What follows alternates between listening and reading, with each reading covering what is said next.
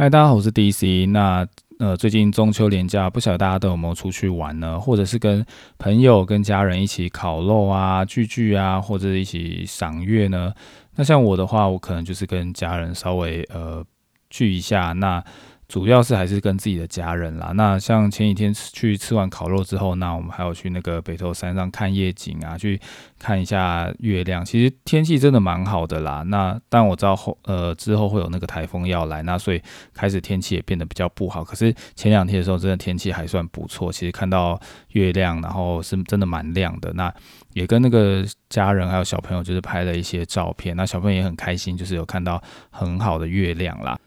那当然，在跟朋友聊天的时候啊，那其实他们还是会问一下那个最近那个投资市场的状况啦。因为毕竟最近那个九月份其实还蛮多的数据，或者说下礼拜九月十三号那个通膨数据啊，甚至九月二十一、二十二号美国那个要升息的这件事，其实都困扰大家对于投资的布局跟决策啦。所以当然他们觉得像是我在这个部分，就是可能会有一些消息或一些讯息呢，或者一些可以帮他们判断。去怎么做比较适合啦？那只是我后来讲，当然有我自己的想法。讲完之后，我后来就想想说，其实他们会觉得，就是理专跟专业投资人其实是类似是一样的事情。有可能大家有时候会这样想啦，但是对于我来说，可能觉得跟那个专业投资人其实还是有蛮大的差别啦。你看，光名字其实就不太一样嘛。那主要我觉得专业投资人其实。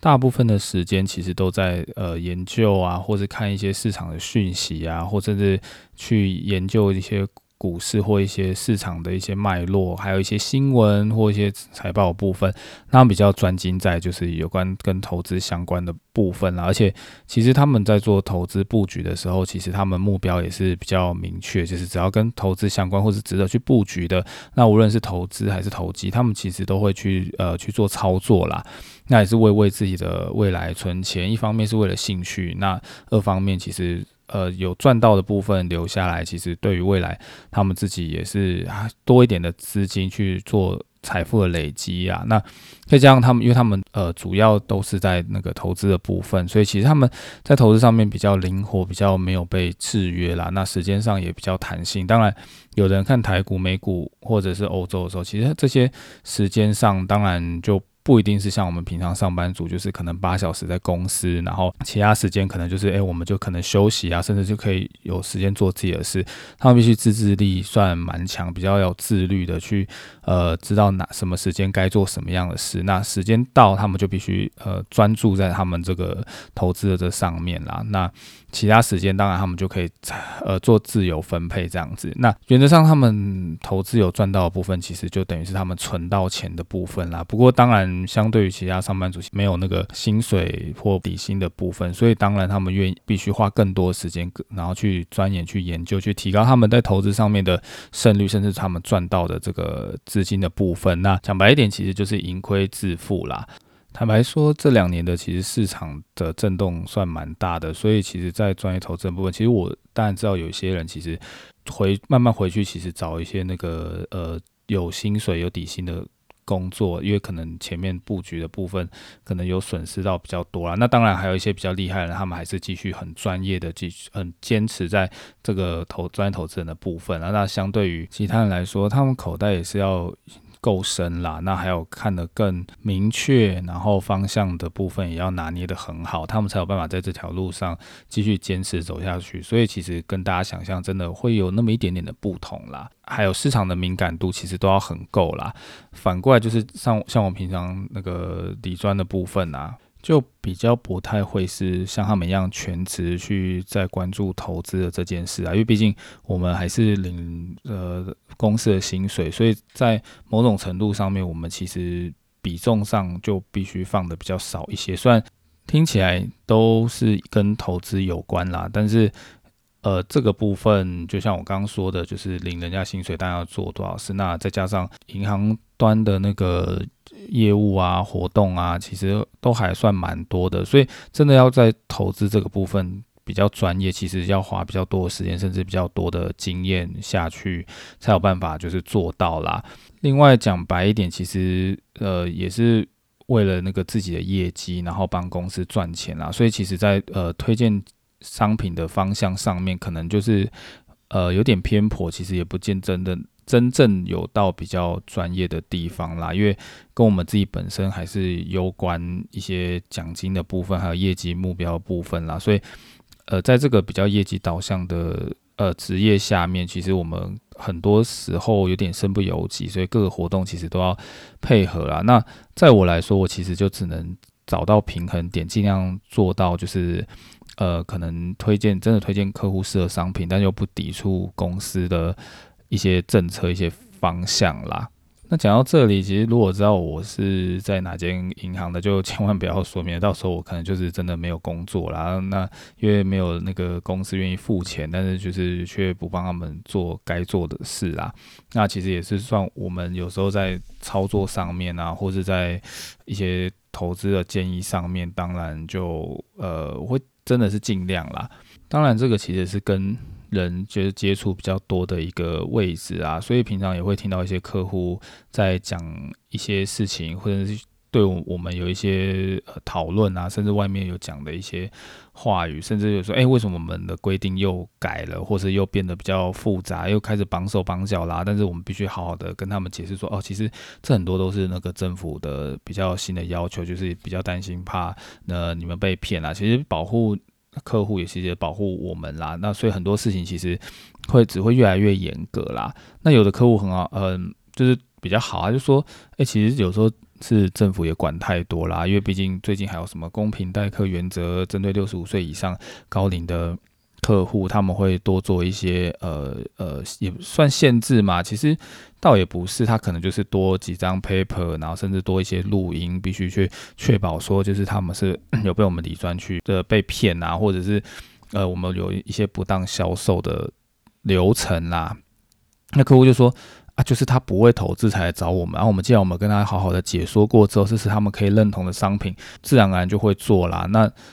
当然，这些客户观念可能是稍微比较好啦，因为毕竟他知道说，诶，其实投资的市场，毕竟我们有时候也没办法操控，我们只能尽量就我们的方向去给他一些建议，他再决定是不是要做这项投资嘛。但是有一些客户其实。讲白一点，他们会觉得赚钱是他们应该赚的，但是亏钱却不是他们应该要负责的。就跟我前面讲到那个专业投资人盈亏自负的概念就不太一样啦。就是大部分客户一定说：“诶，我一定不想要我亏钱。我今天今今天既然来找你你投资，我就是要你来帮我赚钱，甚至帮我去做一些呃资产分配，要配置好这样子。你如果没有帮我赚到钱，我就觉得诶，是你的问题，而不是市场的问题，甚至也不是我问题。对我来说，觉得是诶，那我。可能宁愿就是不要做你这客户的，是因为我觉得投资这个东西本来就是我没办法掌控，我只能尽量给你一些讯息啦。如果真的最后有发生事情，其实讲白一点啦，呃，跟就算跟公司反映，其实多少也没有什么用。他们其实还是会反推给李专，叫李专自己去处理啦。这个已经碰到太多，甚至发公文讲的好像就跟他们一副都是没有关系的样子。所以其实有时候不是我们不想帮客户解决，而是呃，毕竟我们就是刚像我前面说，其实我们也是领的呃公司的薪水，其实还是要帮公司去呃承担一些事情啦。那所以在这边讲的时候，其实也要大家可以理解，如果有什么，其实可以可以跟我们讲，但是其实主要针对，其实还是可以有方法去找呃我们的上面去做这样的处理啦。那当然，以我们可以的立场下，我还是会尽量帮你争取，甚至诶，我就用下一个或其他的标的那来去。帮你再赚回来，只要相只要再继续相信我，那我，就会想办法，就是再帮你做一些呃适合你的配置啊。那其实反过来也有一些客户，他其实也不太懂，也不太了解他自己到底适合怎样的配置。那像有时候我会觉得，诶，这个客户他其实明明就适合比较稳健保守型，他真的不适合去做比较积极型，甚至一些比较投机、比较短线的一些操作。可是他自己觉得他可以，他没有认知到自己的呃风险承受度其实是。没办法达到那样，就是他，比如说他买了之后，他就可能就会睡不着，甚至涨一些他就很开心，可是跌一些他就觉得哦，好像很难过，好像自己的钱少了什么一样，或者晚上真的吃不下睡不吃不下饭也睡不着觉这样。那我就觉得这个就其实就不适合做一些比较短线的投资的或投机的部分啦。那比较适合呃比较稳健保守、比较长线的布局，甚至它的分配要分比较分得散，而不是他可能今天他喜欢科技类，他就是单押在科技。那你也知道这两年科技类就是也是喜三温暖嘛，大涨大起大落啊，大涨大跌的。那有时候市场也是也不是我们能控制的这样子。就像接下来那个九月十三号那个通膨数据的公布，是那九月二十一、九月二十二号那个联准会开会之后那个升息的部分啦。那其实对市场造成怎样的影响，其实大家都会大概知道方向。可是至于至于呃程度上面，其实没有人可以真的完全的去理解、完全去了解到这个部分啦。我们只能尽量就是就我们有的数据跟各方的分析，然后去做一个比较明。确的那个决策比较明确的方向，这样子。如果客户有问我们，当然就是尽量跟他们分析完之后，那呃帮他打一些配置，然后看他呃愿不愿意去做这样的配置啊。如果没有，我们就再继续满足，甚至就说啊，干脆这一波震荡完之后，我们再继续进场去操作，这样。甚至觉得你应该配置更稳健、更保守的地方，那可能也就不用担心啦。那另外我还想要说的就是，诶，像其实理专也有呃比较专业跟比较不专业的部分，像这种都是有比较你才会知道说谁是专业谁是不专业。像有一句话就是，诶，闻道有先后，术业有专攻这个部分，其实呃如果比较早接触，然后比较认真的去在这个。投资这个部领域这个部分去深入研究，或相就相对来说比较有经验的话，那在这个部分他可能了解的东西比较多，因为有些东西其实经验的累积啦。那这东西其实要有比较。就会知道说，诶，到底你的专业程度是到哪里？那或许有些人觉得说，诶，可能我的专业程度其实是很够，但是对于我来说，我可能对于某些真的在做投资的那个专业投资人，甚至一些投资的机构里面的呃研呃研究员也好，或是他们的投资呃的投资的人也好，那其实当然还是不会到这个部分。那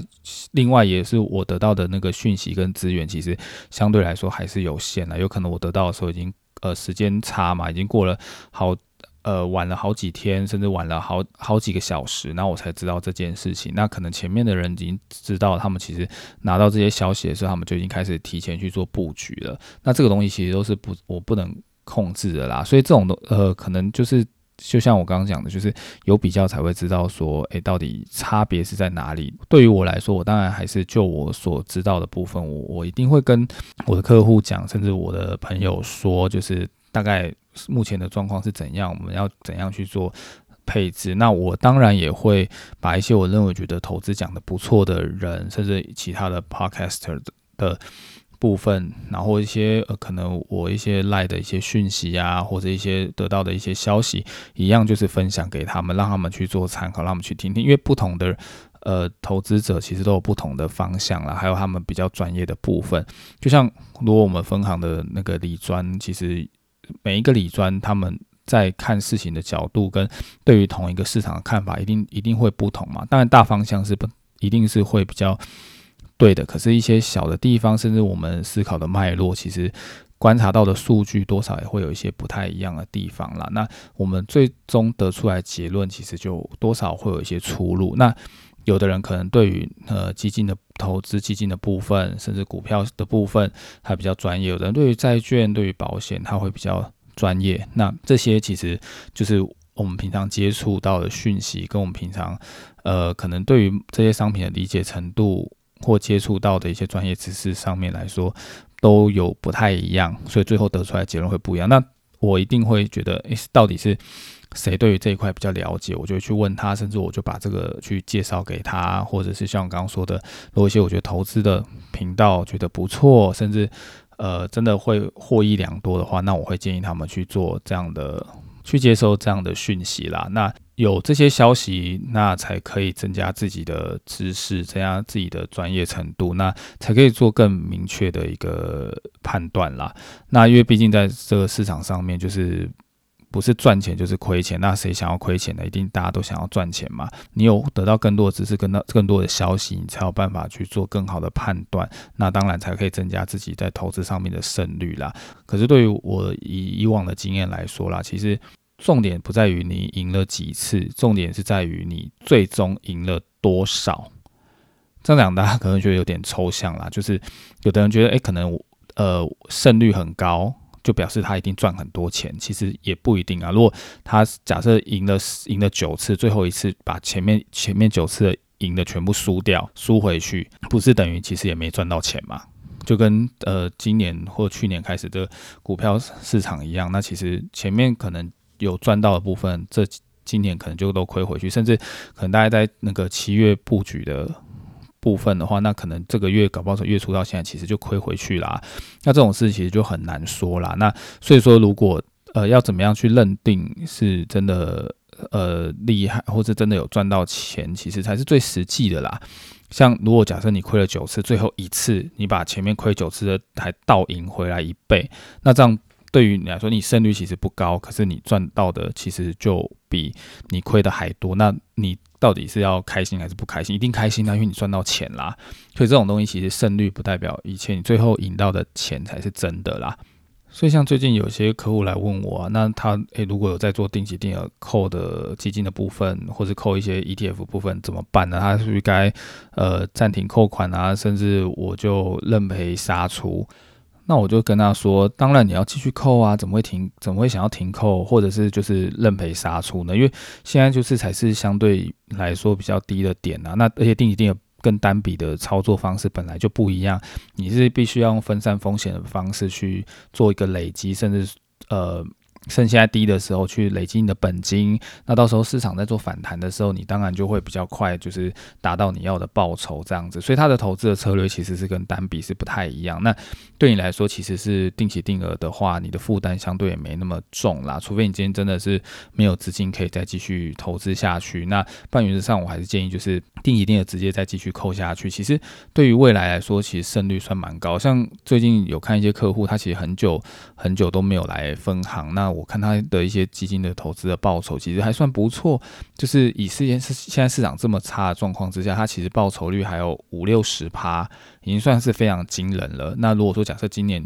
他们年初就输掉，我相信应该报酬率会更好啦。那他们的策略其实也没有什么，他其实就是定期定额一直持续扣，持续扣，持续扣，持续，无论市场涨还是跌，我就是扣。那等到哪一天我真的需要用到资金的时候，其实我就去做一个呃获利了结的动作啦，那就可以把这些报酬就是真的落袋为安。但是对于我的角度来说，以前可能也许也可以这样，但是我现在会开始慢慢看到他们，是因为我想说，哎，其实应该趁现在市场这样，我该提醒他们一下，如果说到最后真的市场有在做一些反弹的时候，或稍微比较稳定的时候，他们其实还是可以做一些部分获利了结的动作啦，把一些。呃，资金就是落袋，那你 再持续继续扣下去，其实是相对来说比较好，就比较积极的去管理这些呃投资部位啦，我觉得会比较好，不会有不会像有些人说，哎，我其实扣了这么久，可是好像也没赚到什么钱，可是市场以前在赚的时候，那为什么你没有先把它落袋呢？那现在才讲这些，就是那个放马后炮，甚至就是来怪，哎，为什么我们都不通知？为什么会呢？可是其实说真的，我相信当时候的李专。就是都有提醒，甚至现在我一些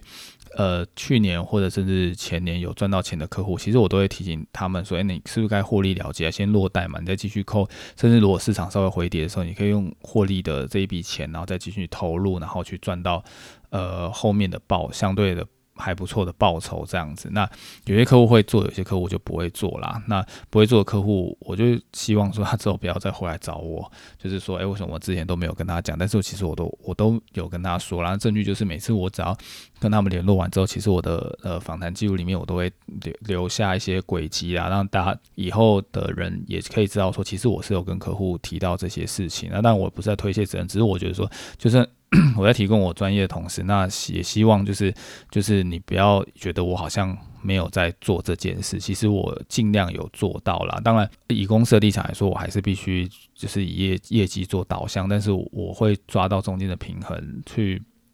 尽量让大家真的去利用投资这一块，真的有。存到一些钱，甚至有有做一些获利，去相信投资这个部分其实还是好事啦。那不会就是就此对这个没有信心，因为刚开始我做理专的时候，其实很多